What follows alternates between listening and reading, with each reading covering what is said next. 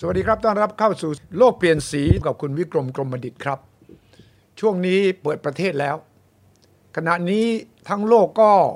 กำลังมองไปสู่การฟื้นฟูเศรษฐกิจ หลายประเทศเนี่ยตามหลังประเทศไทยด้วยซ้ำนะครับ ประเทศไทยต้องถือว่ากล้าหาญมากเปิดที่เดียว63 ประเทศ ผมนับดูไป 4 วันที่ผ่านมา ตัวเลขทางการบอกว่ามีคนเข้ามาแล้วหมื่นกว่าคน แต่ผมจะชวนคุณวิกรมกรมดิตวันนี้คุยว่า เราต้องมองไปข้างหน้าละการฟื้นฟูประเทศไทยเนี่ยมันต้องไม่ใช่แค่เริ่มคิดแล้วนะครับ มันต้องเริ่มทำละ เพราะไม่ฉะนั้นมันจะไม่ทันการ เพราะจะไม่ฉะนั้นเราจะไม่สามารถแข่งขันกับใครต่อใครได้ ผมจะชวนคุณวิกรมคุยก็คือเรื่องทำยังไงเราต้องทำอะไรบ้างเพื่อจะฟื้นฟูประเทศไทย สวัสดีครับคุณวิกรมครับ สวัสดีครับ สวัสดีครับคุณครับวิชัยครับครับ แล้วก็ท่านผู้ชมทุกท่านครับ ครับ คุณสุวิชัยลองคิดดูสิอืมวันนี้คุณสุวิชัยไปที่ต่างจังหวัดเนี่ยอืม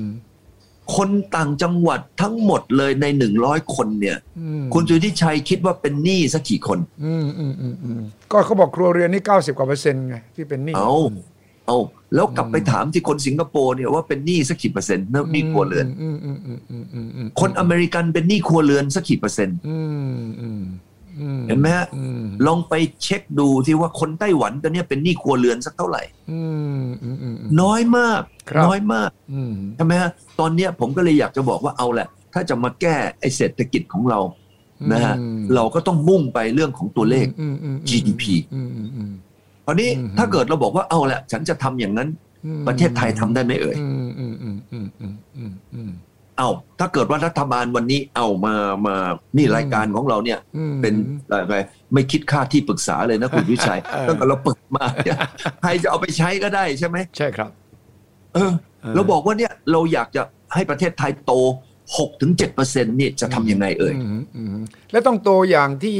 ความเหลื่อมล้ำต้องลดน้อยลงไปเรื่อยๆด้วยนะ ไม่ใช่โตประเภทที่รวยก็รวยรวยเอารวยเอาจนก็แย่ลงแย่ลงไม่ได้นะ มันจะอัตโนมัติคุณสุทธิชัยครับเม็ดเงินมาเนี่ยเอายกตัวอย่างอย่างท่องเที่ยวเนี่ยเข้ามาเขาก็กระจายไปสู่ที่ทุกหัวละแหงของประเทศใช่ไหมอืมอืมอืมอืมอืมอืมมันอยู่ที่เราเนี่ยเราเนี่ยอืมจะไปเก็บไปจิบฉวยยังไงอืมถ้าเรามัวแต่งอไม้งอมืออะไรต่ออะไรเนี่ยมันก็ช่วยไม่ได้ พวกอย่างนั้นอืมอืมอืมอืมวันนี้เสรีภาพของเราให้กับคนที่ขยันอืมคนที่ไม่ขี้เกียจเออฮะอืมอันนี้อันนี้เราถือว่าแฟร์ไหมคุณวิชัย ใช่ วันนี้อืมขึ้นอยู่กับตัวเราที่ว่า เอ้ย ฉันจะไป ฉันจะไปเอ่อขยันไหมถ้าฉันขยันอืมมันก็จะไปเหลื่อมล้ำได้ยังไง ข้อครับที่หนึ่งอืมวันนี้ถ้าเกิดจะไปทำเนี่ยความคิดของผมนะต้องประกาศออกมาเป็นนโยบาย อ่า ตรงนี้อยากฟังคุณวิกรมนำเสนอ ประกาศนะฮะเป็นนโยบายอย่างไร เพื่อการฟื้นฟูประเทศ ผมเรียกนี่คือเป็นพิมพ์เขียว ฟื้นประเทศเลยนะ ที่คุณวิกรมกำลังจะเสนอเนี่ยอืมเออใช่ วันนี้เนี่ย เรื่องคำว่าพิมพ์เขียวเนี่ยคุณสุชัยเป็นคนคิดขึ้นมาอืม blueprint blueprint พิมพ์เขียว มันหมายถึงผถ road คุณวิ map ชัยว่าคือ blueprint เนี่ยผมหมายถึงรวมตั้งแต่ road map แผนที่เดินทาง รวมไปถึงแผนยุทธศาสตร์อืมต้องคุณต้องมียุทธศาสตร์ คุณต้องมี mindset วิธีคิดพอเสร็จแล้วคุณก็ต้องจะมีการเขียนว่าแล้วจะไปยังไง เป้าหมายก่อน ตั้งเป้าก่อน อย่างที่คุณวิกรมบอกถ้าเราต้องการให้ประเทศเรามีอัตราโตปีหนึ่งหกเจ็ดเปอร์เซ็นลดความเหลื่อมล้ำเสมอภาคกันมีความยุติธรรมเพิ่มขึ้นขณะเดียวกันเศรษฐกิจก็โตได้ ก็ต้องมีสิ่งที่เรียกว่า road map รถแมพก็คืออะไรครับ คุณจะขับรถจากนี้ไปเชียงใหม่ คุณก็ต้องวางว่าคุณจะไปเส้นทางไหน และตอนอืมป้ายจะจอดตรงไหนบ้าง ไม่จอดตรงไหนบ้างสองเออพอมียุทธศาสตร์เสร็จ คุณก็ต้องมีบลูพรินต์ก็คือภาพรวมอะคือตอบคำถามว่าใครต้องทำอะไรบ้าง เพื่อให้บรรลุเป้าหมายนั้น นี่คือสิ่งที่ผมคิดว่าเราเรียกว่าเป็นบลูพรินต์ทุกภาคส่วนของประเทศไทย ต้องมาร่วมกันคิด แต่ผมอยากให้คุณวิกรม โยนโจทย์นี้ขึ้นมาก่อน ถ้าถ้าคุณวิกรม เราไม่ต้องพูดถึงประเทศสารขันนะเราพูดถึงประเทศไทยแล้วนะว่าว่ามันรูพินนี้พิมพ์เขียวนี้ต้องมีอะไรอย่างไรบ้าง เชิญครับ เอา ในฐานะที่เราสองคนเป็นคนไทย ในฐานะที่เรากินเกลือมามากกว่าเด็ก ๆ กินข้าว เราก็ต้องเอาไอ้เกลือที่เรากินมาเนี่ยนะ มาสาธยายดูว่า เงื่อนไขของประเทศไทยนะอืมว่าเอ๊ะประเทศไทยเนี่ยอืมจะสามารถเจริญเติบโตไปได้อย่างประเทศจีนอืมประเทศสิงคโปร์อืมประเทศไต้หวัน ประเทศเอาใกล้ๆเรานะไม่ต้องไปยุโรปอเมริกาหรอก ครับ แล้วประเทศเวียดนามที่ตอนเนี้ยเขาเรียกว่าตอนนี้เขาแซงเราไปแล้วนะเออเรื่องของ total trade มคือยอดนำเข้าและส่งออกครับ เวียดนามตอนนี้มากกว่าเราประมาณสักเกือบ 20%แล้วอืมอืมอืมอืมอืมว่าปีหนึ่งเนี่ยเขาส่งออกกันนำเข้าเนี่ยนะอืมมากกว่าเราไปแล้วแซงครับเราไปแล้วครับ ถามว่าเงื่อนไขข้อที่หนึ่งคืออะไรเอ่ยอืมหนึ่งมต้องมีผู้นำที่เก่งและดีอืมอืมผู้นำที่เก่งและดีก็คือว่าต้องเป็นคนที่แบบอย่างเนี้ย นะเห็นไหมว่า เอ้าเราถามว่าถามจริงๆเถอะอืมประเทศหลาย ๆ ประเทศมันไม่ได้เกี่ยวกับระบบนะอืมอืมระบบน่ะเป็นขั้นพื้นฐานครับ แต่ตัวผู้นำสิอืมอืมผู้นำเนี่ย ถ้าเกิดว่าเป็นผู้นำที่เป็นคนเก่งอืมอืมคนเก่งนี่คือคนที่มีวิสัยทัศน์ครับ คนที่แก้ปัญหา คนที่จะปรับปรุงประเทศอืมอืมอันนี้เขาเรียกว่าเก่งอืม คนเก่งอย่างนั้นเนี่ยก็คือถ้าเป็นประเทศจีนก็คือเติ้งเฉาผิงแหละอ่าอืมเพราะว่าเติ้งเฉาผิงเนี่ยเป็นคนเก่งมีวิสัยทัศน์มนะบอกว่า เอ้ย เราเนี่ยใครก็ได้ขอให้เป็นคนเก่งเถอะอืมประเทศจีนยินดีต้อนรับมาช่วยอืมนะอืมเอ่อประเทศจีนให้เจริญเติบโตเติ้งเสี่ยวผิงเอาหมดเลยอืมแสดงว่าเติ้งเสี่ยวผิงเขามีวิสัยทัศน์ต้องการให้คนเก่งมาช่วยประเทศจีนอืมก็เปิดประเทศไงเห็นไหมอืมอันที่สองเป็นคนดีอืม เป็นคนดีเนี่ยดูอย่างกับลีกวนยูสิครับลีกวนยูเก่งมีวิสัยทัศน์ใช่ไหมสร้างประเทศมาอืแล้วเป็นคนดี คุณสุทธิชัยเห็นไหมว่าทำไมตั้งแต่ลีกวนยูเนี่ย สร้างประเทศลีกวนยูขึ้นมาเมื่อ 40 กว่าปีที่แล้วอืมสมัยนั้นตนกูอับดุลละมานกำลังสร้างประเทศสหพันธรัฐมาลายาอืมอืมเห็นไหมลีกวนยูบอก เอ้ยอ้วไม่อะอ้วไปตั้งบ้านอ้วเองดีกว่า อ้วก็ไปตั้งสิงคโปร์อ้วเมื่อ 40 กว่าปีที่แล้วอืม from nothing from nothing อืมอืมสิงคโปร์สามารถผันตัวเองมากลายเป็นประเทศที่น่าลงทุนที่สุดอืมนะโปร่งใสที่สุดอืมสะอาดที่สุดอืมปลอดภัยที่สุดอืมเพราะว่าใคร เพราะว่าผู้นำเขาเป็นคนดีอืมถ้าผู้นำเนี่ยเป็นคนไม่ดีเนี่ยจะปลอดภัยได้ยังไงอืมอืมอืมเห็นไหมฮะอืมผู้นำอย่างบ้านเราเนี่ยเห็นไหมม โอ้โหนี่โอ้โหค้าค้าอะไรต่อมีค้าอะไรทำอาชีพอะไรก็ไม่รู้อืมยังมาเป็นผู้นำได้อืมอย่างเนี้ยมันเป็นได้ไหมในสิงคโปร์อะคุณอืมสุริชัยคิดว่าอืมอืมเขาวางโครงสร้างไว้ที่จะตรวจสอบได้ไง ว่าคุณจะมาบริหารประเทศเนี่ยโดยเฉพาะเรื่องคอร์รัปชันเนี่ยเขามีน้อยมากนะเขาเพราะจัดการจริงจังหรือว่าเป็นเบอร์หนึ่งเบอร์สองของโลก ถามว่าเพราะอะไร ก็เพราะผู้นำเขาดีใช่ไหมอืมอืมกฎหมายนี่มันร่างโดยใครอะคุณสุริชัยอืมอืมอืมอืมผู้บริหารผู้บริหารมาจากอะไรก็ผู้นำเด็อืมผู้นำเบอร์หนึ่งเนี่ยเขามองนโยบายเขาว่า เฮ้ย กฎหมายนะอืมวัวต้องเอาให้ทำไมล่ะ เข้มข้นอืมอืมอืมอืมอืมนะยุติธรรมอืมแล้วเด็ดขาดอืมใช่หรือไม่ว่าผู้นำอย่างลีกวนยูก็คือคนดีใช่คุณดุทิชัยเนี่ยเคยสัมภาษณ์ลีกวนยูมาทั้งหมดกี่ครั้ง ก็ครั้งสองครั้งครับอืมแล้วก็เครู้ยสึกทั้งว่าสัมภาษณ์ตัวต่อตัว ทั้งอยู่ในแถลงข่าวเนี่ยก็เออรู้เลยวิธีการตอบวิธีการคิดต่างๆ และแกแกทำการบ้านเยอะเยอะมากเออมีใช่อยู่อ่านตอนที่สงครามเวียดนามกำลังจะไซ่ง่อนกำลังจะแตกครับ แกบินมากรุงเทพเลยนะโอ้แล้วแกก็มาเจอกับหลายหลายๆคน แล้วก็ชวนผมไปจิบเบียร์เว้ยโอ้ ที่ที่โรงแรมเอราวันโอ้ยอ่าทุกอย่างเอราวันหมดเลยเอนะอตอนสมัยนั้นนั้นนะสมัยนั้น ไปถึงปั๊บเออเข้าไปในห้องแกแกบอกอะเอาเบียร์หน่อยไหมนี่สั่งเบียร์มาเนี่ยแล้วก็บอกว่าออมเฮ้ยเฮ้ยก่อนที่จะก่อนที่จะสัมภาษณ์นะอ่าถามอยู่หน่อย ในฐานะเป็นนักข่าว ว่ารัฐบาลคึกฤทธิ์ตอนนั้นนายกคึกฤทธิ์ในรัฐบาลคึกฤทธิ์เขามองยังไงเนี่ย ที่ไซ่ง่อนแตกไหวไหมเนี่ยประเทศไทยเนี่ย แนวทางเป็นยังไงอะเพราะสิงคโปร์เขากลัวแล้วเนี่ย ว่าไอ้โดมโดมิโนเนี่ยมาใช่ไหมอ่าอ่าหน้าด่านเนาะอินโดจีนหน้าด่านแตกแล้วเวียดนามกัมพูชาลาว ไทยจะเป็นโดมิโนตัวต่อไป และเขาก็เอเชียโอ้ยสิงคโปร์จะเจอแน่ มาเลเซียสิงคโปร์เขาบินมาก่อนเลยเขามาว่ามาดูสิประเทศไทยจะรับศึกครั้งนี้ยังไง แล้วก็นั่นแหละ แล้วก็ถาม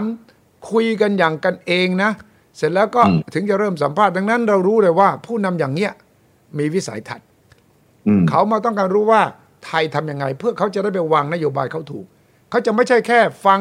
ที่ปรึกษาเขา ไม่ใช่ฟังนะรายงานไม่ใช่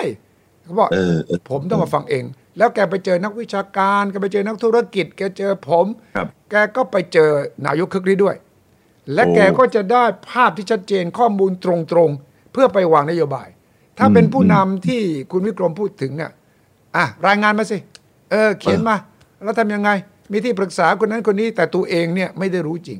นี่ก็เป็นอีกวิธีหนึ่งของการบริหารประเทศที่เล่าให้ฟังฮะคุณทิชัยคิดว่าถ้าประเทศไทยเราเนี่ย มีลีกวนยูมาเป็นนายกแล้วประเทศไทยจะเป็นอย่างนี้ไหมแต่มีคนบอกอย่างนี้ลีกวนยูเนี่ยได้ เพราะประเทศมันเล็กเกาะเล็กๆบริหารไม่ยาก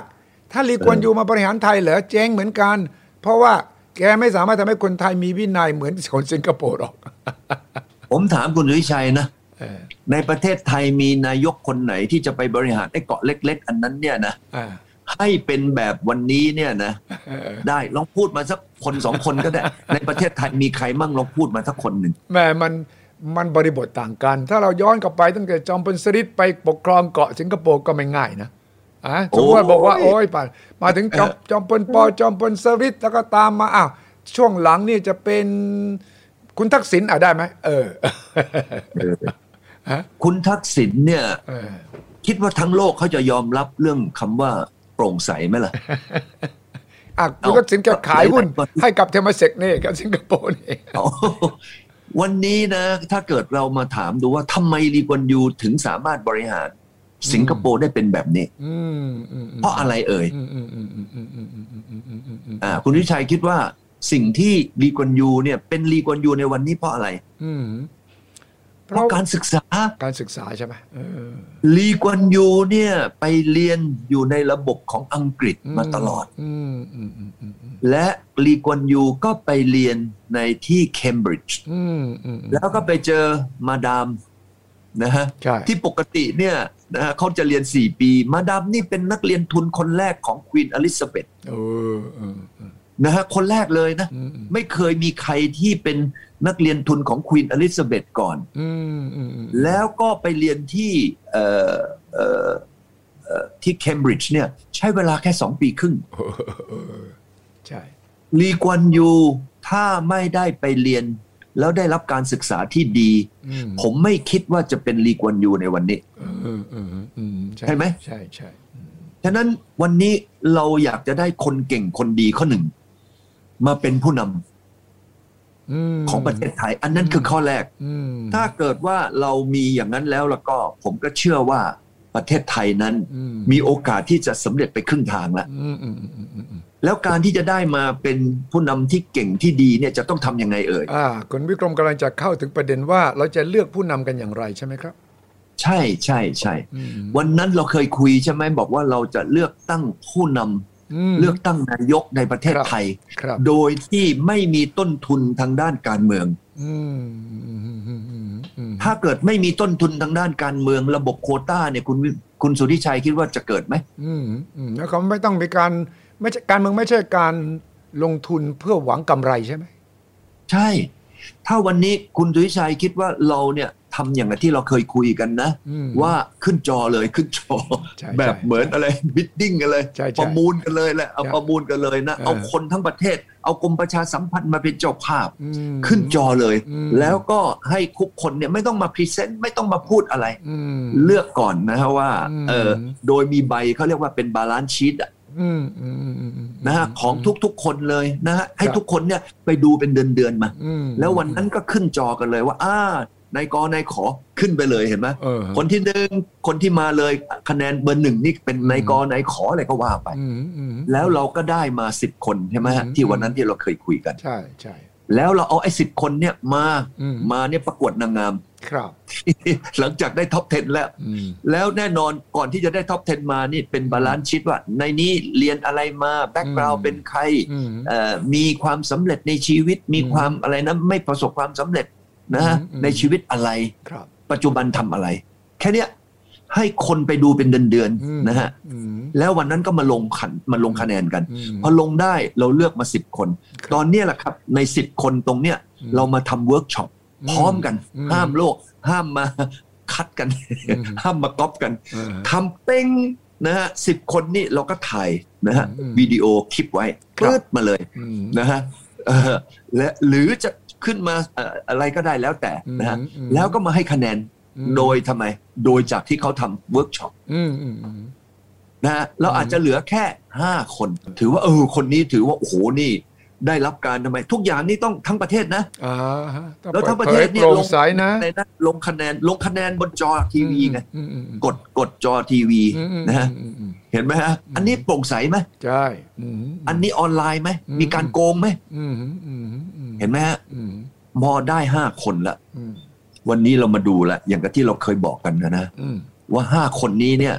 ก็เอามาอีกอืม นะฮะอันนี้ให้โจทย์เลยอืมเมื่อกี้บอกว่าไปเวิร์กช็อปบอกว่าเฮ้ยเอางี้ ถ้าเราจะทำประเทศให้โตประมาณเจ็ดถึงสิบเปอร์เซ็นอืม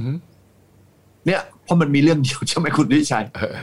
ประเทศจะเจริญเติบโตได้ก็คือ GDP เนี่ยเอ่อผลิตภัณฑ์มวลรวม เฮ้ยเจ็ดถึงสิบเปอร์เซ็นหรือจะทำยังไงในห้าคนเนี่ยอืมให้เขาไปตั้ง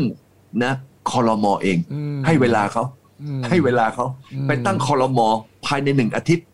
อืม แล้วในหนึ่งอาทิตย์พอคอรมอเขาเอาเราต้องให้โอกาสเขาไปเลือกทีมงาน เพราะคนเนี่ยคนเดียวทำไม่ได้ ไม่ได้ ไม่ได้ เราได้หัวละห้าคน คุณที่ชัยว่าไหมอืมอืมห้าคนนี้ให้รู้เลยไปเรียกไปไปเซตทีม คนบางคนนี่เก่งพูด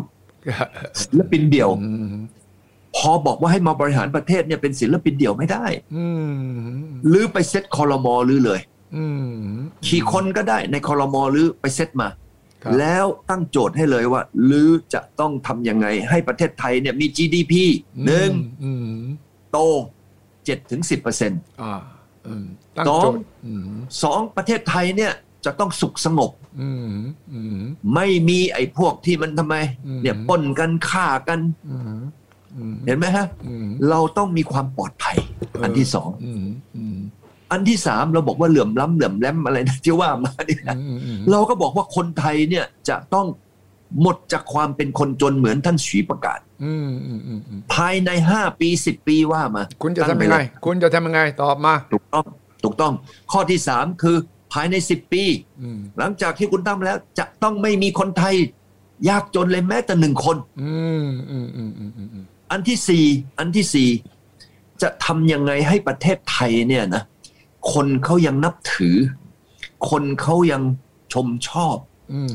คือคำว่าจริยธรรมอืมอืมอืมวันนี้คนไทยเราไปเจาะลิ้นมั่งไปเจาะอะไรก็ไม่รู้อืมอืมแล้วก็ไปทำเป็นอะไรนะไอ้เด็กแว้นเด็กเว้น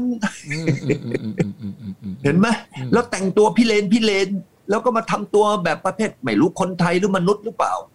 อ่าคุณวิกรมไม่ทันสมัย เด็กรุ่นใหม่ก็ต้องมีทางออกโอ้เขาโห วันวันนี้นะคุณสุนิชัยก็เราก็บอกว่าเขาทันสมัยกับประเทศไทยมันถึงเป็นอย่างเงี้ยนะวันนี้เราไปดูนะเด็กติดยาออเห็นไหมออเด็กมีปัญหาอะไรก็ไม่รู้อืมวันนี้ประเทศไทยท้องโดยไม่ปรารถนาเนี่ยนะอืมสำหรับเด็กที่อายุต่ำกว่า 15 เนี่ยอืมอืมอืมปีละ 50,000 คนนี่เป็นตัวเลขเมื่อประมาณ 7-8 ปีที่แล้วเออ วันนี้มันมากกว่านี้ แล้วถามว่าเด็กพวกนี้ตัวเองก็ยังดูแลไม่ได้เนี่ยอืมอืมอืมแล้วลูกๆเขาเนี่ยเป็นอะไรอะอืมอืมอืมเขาเรียกว่าเป็นเป็นอะไรของของสังคมล่ะอืมอืมอืมอืมฉะนั้นตรงนี้ให้โจทย์เลยอืมห้าอืมห้าแคนดิเดตอืมอืมอืมอืมอืมสมมตินะคุณวิชัยครับห้าแคนดิเดตนี่ว่าให้ลือเลยเวลากี่วันอืมหรือไปเซตคอรมอหรืออืมแล้วหรือเอาโจทย์สี่ห้าข้อนี้ตั้ง สี่ห้าข้อนี้ถ้าเกิดห้าแคนดิเดตนี้ออกมาตั้งตั้งตั้งตั้งตั้งทำเลยอืมอืมนะเห็นไหมให้เขาทำให้เขาสร้างนโยบายอืมให้เขามาแถลงอืมแล้วเราก็ทำไมแถลงกันทุกคนหมดแล้วทุกคนเห็นทั้งประเทศแล้วใช่ไหมใช่แล้วก็มาลงคะแนนอีกอืมอืมอืมอืมอืมอืมอืมลงคะแนนอีกเออคุณทิชัย ลงคะแนนอีกครั้งหนึ่งเนี่ยนะคุณทิชัยเออว่าอ่าตอนนี้สมมุติว่าเป็นในงออมโอ้ในงอนี่ดูดีที่สุดเลยอืม ทุกคนก็ลงคะแนนให้ในงอในงอก็ไปตั้งคอรมอเอง เออเป็นนายกขึ้นมา เออเออผมถามว่าอย่างนี้เนี่ยมันจะมีเรื่องบุญคุณไหมอืมอืมอืมมันจะมีเรื่องต้นทุนไหมอืมอืมอืมมันจะมีปัญหาว่าคนไม่เก่งก็ขึ้นมาได้ไหมอืมคุณทิชัยคิดว่าคนที่จะเข้ามาเป็นในงอเนี่ย อืมมันต้องมีผลงาน มันต้องมีความสามารถต้องมีวิสัยทัศน์แล้วต้องเป็นคนดี อืม มันเหมืสอนมมุติว่าเราได้คนอย่างนี้มาเป็นมัผู้นเหมือนนำเนี่ยจีนยุคเก่าสอบจองหวนเลยนะเนาะเนาะจองหวนยังไม่มีการให้คะแนนทางทีวีนะฮะยุคยุคนั้นวันนี้แต่ว่ายุคนั้นหผมมายความว่าการแข่งขันมันต้องดุเก่งเดือดเข้มข้นเก่งจริงๆยูต้องเป็นหัวกะทิของประเทศจริงใช่ถูกต้องเออจองหวนๆอืมเราวันนี้เอาเป็นแบบนายกไทย อันนี้ถือว่าเป็นการเลือกตั้งนายกนะ ประเทศแรกแห่งแรกในโลก ที่ใช้ระบบ นะออนไลน์เออเออเออใช้ระบบออนไลน์แล้วดูอืมผลงานอืมผมถามว่าวันเนี้ยถ้าทำมาแบบนี้ผมถามว่าต้นทุนการเลือกตั้งที่เราปีปีๆนังจ่ายตั้งสี่ห้าพันล้านอืมวันนี้ถามว่ากรมประชาสัมพันธ์มีหมดทุกอย่างอืมอืมวันนี้ถามว่าวันนี้ ต้นทุนในการเลือกตั้งของเรากี่หมื่นล้านกี่แสนล้านอืมอืมที่พวกนักการเมืองจะต้องไปกู้อืมจะต้องไปลงทุนแล้วจะมาถอนทุนอืมอืมอืมอันนี้ถามเรื่องของคำว่า conflict ความขัดแย้งอืมอืมคุณสุทธิชัยกับผมเนี่ยเป็นเพื่อนกันอืมแต่ถึงเวลาไปเลือกตั้งเนี่ย เราคนคนละพักเนี่ยอืมคุณสุทธิชัยกับผมเนี่ยความสัมพันธ์เหมือนเดิมไหมโอ้เราก็จะซัดกันหนักเลยนะทีมงานเออของคุณ วิกรมกับทีมงานของผมเนี่ยก็จะต้องอัดกันเต็มโอ้โหที่เลยนะเออแล้วใช่ก็ไหมไปขุดคุยอะไรก็นะ เรื่องราวโน้นเรื่องราวนี้ไป ซึ่งในท้ายที่สุดเนี่ย มันก็กลายเป็นการเมืองเป็นธุรกิจใช่ไหมนี่คือปัญหา ใช่ใช่ ฉะนั้นวันนี้ถ้าผมถามว่าผู้นำที่ดีอืมผู้นำที่เก่งอืมเราจะมาเฟ้นเลือกหายังไงอืมวิธีนี้เป็นวิธีที่ผมนั่งเทียนขึ้นมาเองเหรอคิดเอง เอเอออเอง เพราะว่าเราเคยอยู่สารขันไงอ่าเราอยู่ประเทศเสมือนจริง เออ เพราะว่าสารขันของผมเนี่ยก็คือเมืองอมตะซิตี้นั่นเองอ๋อโอเคฉะนั้นเออคุณสุริชัยคิดดูสิอืมว่าถ้าคนนะฮะอืมได้มาแบบอย่างนี้เอ้าเรานี่เราถามเอ่อทางแฟนคลับอืมว่าเห็นด้วยไหมอืมถ้าเห็นด้วยอย่างนี้ ในอืมหลักการแบบเลือกตั้งมางี้ เราก็กดหนึ่งอืมอืมเออแล้วเราจะได้อะไรหนึ่งข้อแรกเลย คนที่เป็นคนเก่งแล้วนายกที่ดีข้อที่หนึ่งผ่านไปอืมข้อที่สองเนี่ยนะฮะอืมที่เหลือมันจะออโตเมติกมาเองอะมมมเพราะว่านายกถูกตั้งโจทย์ไปแล้วเนี่ยเห็นไหมอืมเฮ้ยจะโตเท่านี้อืมแล้วประเทศจะต้องมีความสงบอืมนะฮะอืมแล้วจะต้องไม่มีคนจนอืมอืมตรงนั้นเนี่ยแหละครับจะกลายเป็นการแก้ปัญหาระยะยาวอืมอืมสูตรนี้เนี่ยเป็นสูตรเขาเรียกว่าพิมพ์เขียวที่จะทำให้ เกิดการเปลี่ยนแปลงในประเทศไทยอืมสู่การพัฒนาที่ทันสมัยและยั่งยืนอืมอืมผมเชื่อว่าคนไทยเนี่ยเก่งอืมคนไทยเนี่ยสามารถสร้างความฝันอันนี้ แล้วทำความฝันอันนี้ให้ประสบความสำเร็จได้ ถ้าเกิดว่าเราไม่เห็นแก่ตัวอืมอืมอืม เราเนี่ยวันเนี้ยเราไม่ไม่ทำไม ไม่เอาผลประโยชน์ใส่พวกพ้องของเราอืมผมว่าประวัติศาสตร์ของเราในอดีตเนี่ยได้พิสูจน์แล้วว่าประเทศไทยคนไทยนี่เก่งอืมเราไม่ได้ถูกตะวันตกยึดครองอืมเราพัฒนาประเทศเราเนี่ยนะยิ่งใหญ่กว่าประเทศอื่นในภูมิภาคอืมประวัติศาสตร์เนี่ยพัฒนา นะโดยตัวเรามาแล้วนะพิสูจน์มาแล้วอืมและที่สำคัญนะคุณนุ้ยชัยกับท่านผู้ชมครับเราไม่ใช่ประวัติศาสตร์อย่างเดียวภูมิศาสตร์ด้วยอ่เรามีเป็นประเทศที่ภูมิศาสตร์ที่ดีที่สุดอืมในภูมิภาคนี้ ใครๆก็จะต้องบินผ่านทำไมทุกคนจะต้องมาหยุดบินที่ดอนเมืองสมัยเก่าอะอืมตั้งร้อยปีมาแล้ว เพราะภูมิศาสตร์อืม ทำไมรถไฟจีนจะต้องผ่านไทยอืมทำไมทุกคนจะต้องมาเมืองไทยอืมวันเนี้ยผมอยากจะบอกว่าอดีตก็ดีอืมนะแล้วก็เงื่อนไขของภูมิศาสตร์ก็ดีอืมมันขึ้นอยู่กับที่ว่าเราจะได้คนดีเนี่ยมาบริหารประเทศเราหรือไม่ แค่นั้นเองอืมไม่มีอะไรเหนือความสามารถของคนไทยอืมและไม่มีเรื่องของเอ่อเรื่องของอะไรนะดวงชะตา โชค ไม่มีไม่ต้องไปกราบไหว้อะไรที่ไหน ขอให้เอาตัวเลขทางด้านของวิทยาศาสตร์มาตั้งอ่าและเราต้องคิดอยู่แค่ข้อเดียวคุณสุทธิชัยอืมอืมขอให้คนไทยรักประเทศนี้อืมอืมอย่างแท้จริง ไม่ใช่ปากพูดแล้วไปกินน้ำสัตยาบัน แต่โกงกันโอ้โหหูดับตับไหมอย่างนั้นไม่มีประโยชน์เออเออใช่ไหมใช่เลยครับ นี่คือแนวคิดที่คุณวิกรมนำเสนอเมื่อผมถามว่า พิมพ์เขียวประเทศไทย สำหรับที่เราจะสามารถลุกขึ้นมาจากปัญหาหนักหน่วงของโควิด เสร็จปัญหาเศรษฐกิจเนี่ย จะต้องทำอะไรอย่างไรบ้างครับคุณวิกรมให้ความสำคัญกับกระบวนการที่จะเลือกผู้นำที่จะมาบริหารประเทศใช่ เป็นเบอร์หนึ่งเลยนะครับอืมคงจะมีโอกาสสัปดาห์ต่อๆไปครับ ที่จะมาถกแถลงถึงทางออกของประเทศไทยกันวันพินี้มพ์พิมพ์เขียวพิมพ์เขียวพิมพ์เขียว วันนี้เพิ่งเป็นจุดเริ่มต้นของการสนทนาเรื่องนี้ครับ ขอบคุณทุกท่านที่ติดตามนะครับ และขอบคุณคุณวิกรมด้วยครับ สวัสดีครับ สวัสดีครับสวัสดีครับคุณนิชัยครับและท่านผู้ชมครับสวัสดีครับครับ